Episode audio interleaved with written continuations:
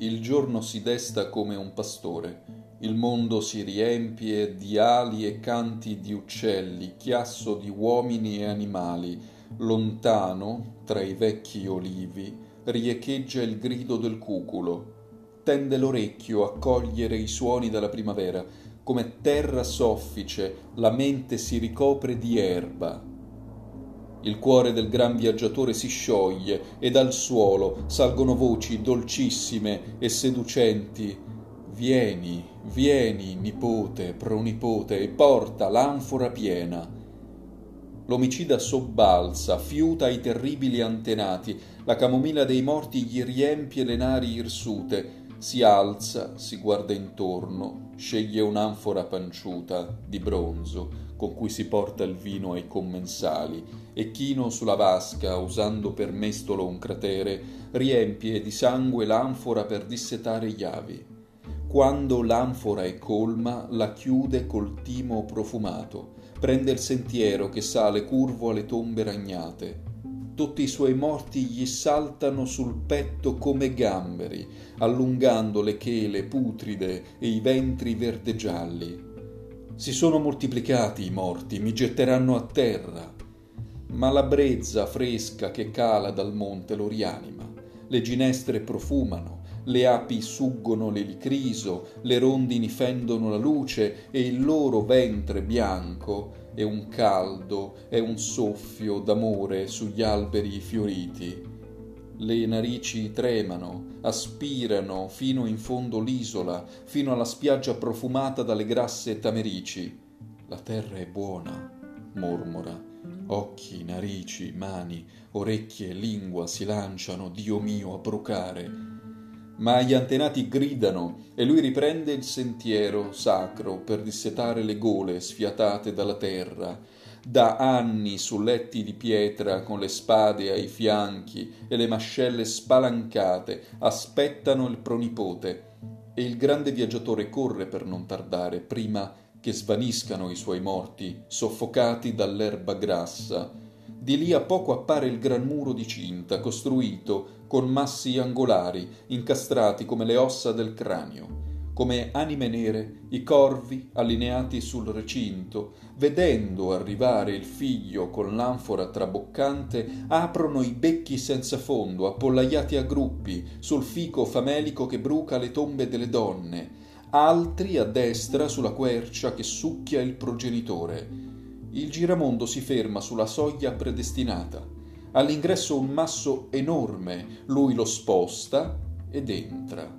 Le tombe digeriscono lente nella calura greve, l'edera impudica si infila nelle fessure delle pietre, dolcezza, profumo, quiete, tutto un ronzio di api, a distesa la camomilla, luce stellata della terra.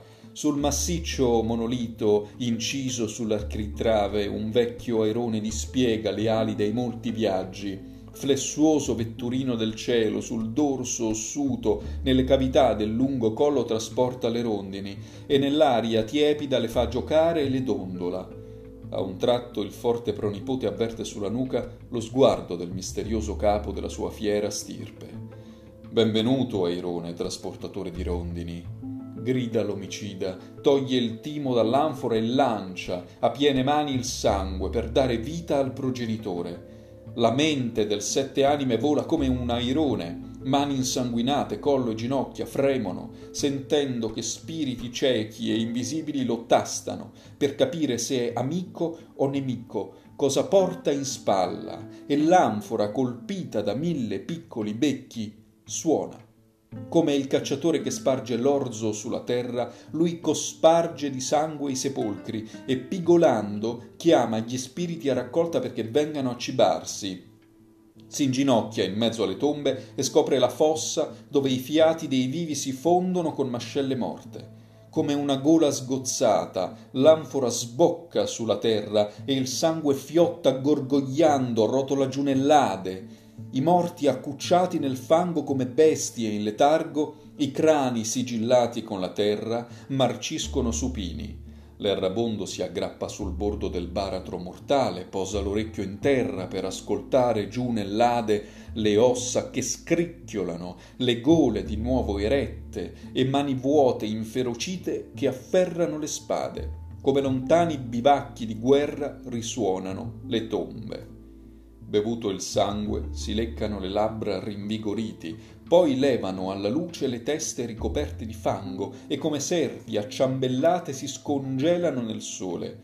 Più si rafforzano, più forte è l'anima de- del nipote, che balza su e con larghi piedi scarta con violenza dalle tombe sassi, vasi rotti, ossa di tori riarse e nel recinto dei morti spiana la terra per il ballo getta via il manto dalle spalle e sfolgora nel sole il suo corpo sodo e possente con mille cicatrici. Sui lombi riarsi dal sole danzano azzurri e d'oro tutti i segni dello zodiaco come animali vivi. Lo scorpione apre le pinze, il leone va a caccia, coppie di pesci nuotano ondeggiando sul suo ventre e la bilancia sta in equilibrio sul suo ombelico con piedi tremanti sfiora la terra come fosse viva e nel recinto dei morti avvia una danza lenta.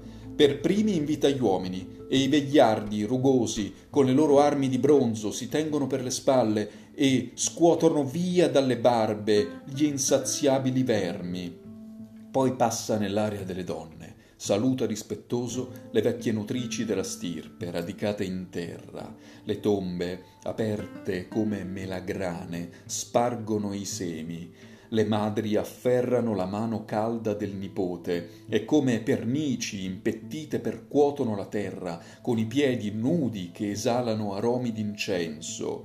Ulisse mena la danza, salta e con voce roca grida su madri dalle trecce d'erba dritte come candele, i vostri calcagni brillano come mele rosse al sole. Coraggio, nonni, il vento ha rinforzato i vostri lombi, io, vostro nipote, corro avanti e intono il canto, mai, prima d'ora, giuro, ho reso onore alle tombe, ma oggi, per amor vostro, le decoro mille volte.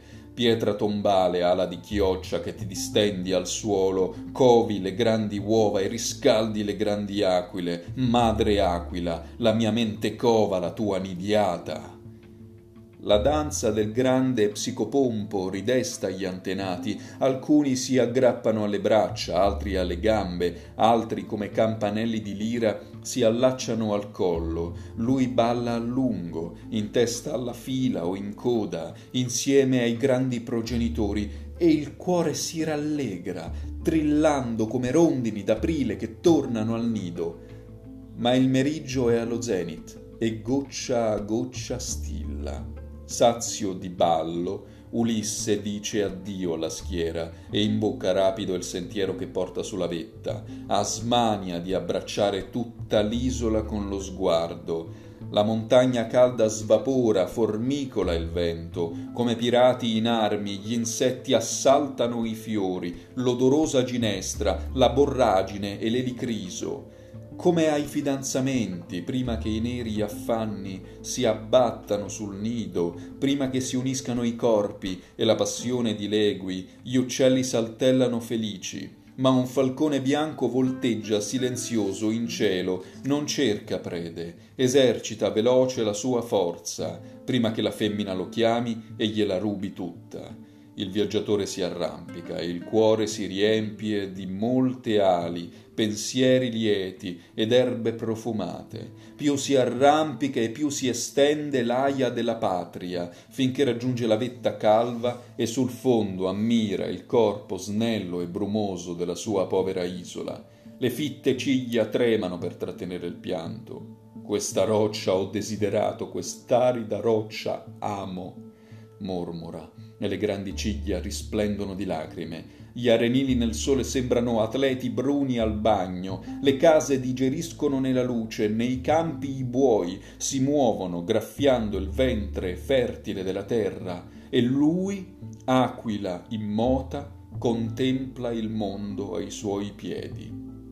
A un tratto oscillano terra e rive, alberi e villaggi, e tutta l'isola sale in alto, tremando come bruma, Poi, come una nube colpita dal sole, si disperde. Il mare riempie e rinfresca le viscere di Ulisse, che a lungo dalla montagna contempla la patria dolce, poi, affamato e sorridente, si volge al proprio corpo.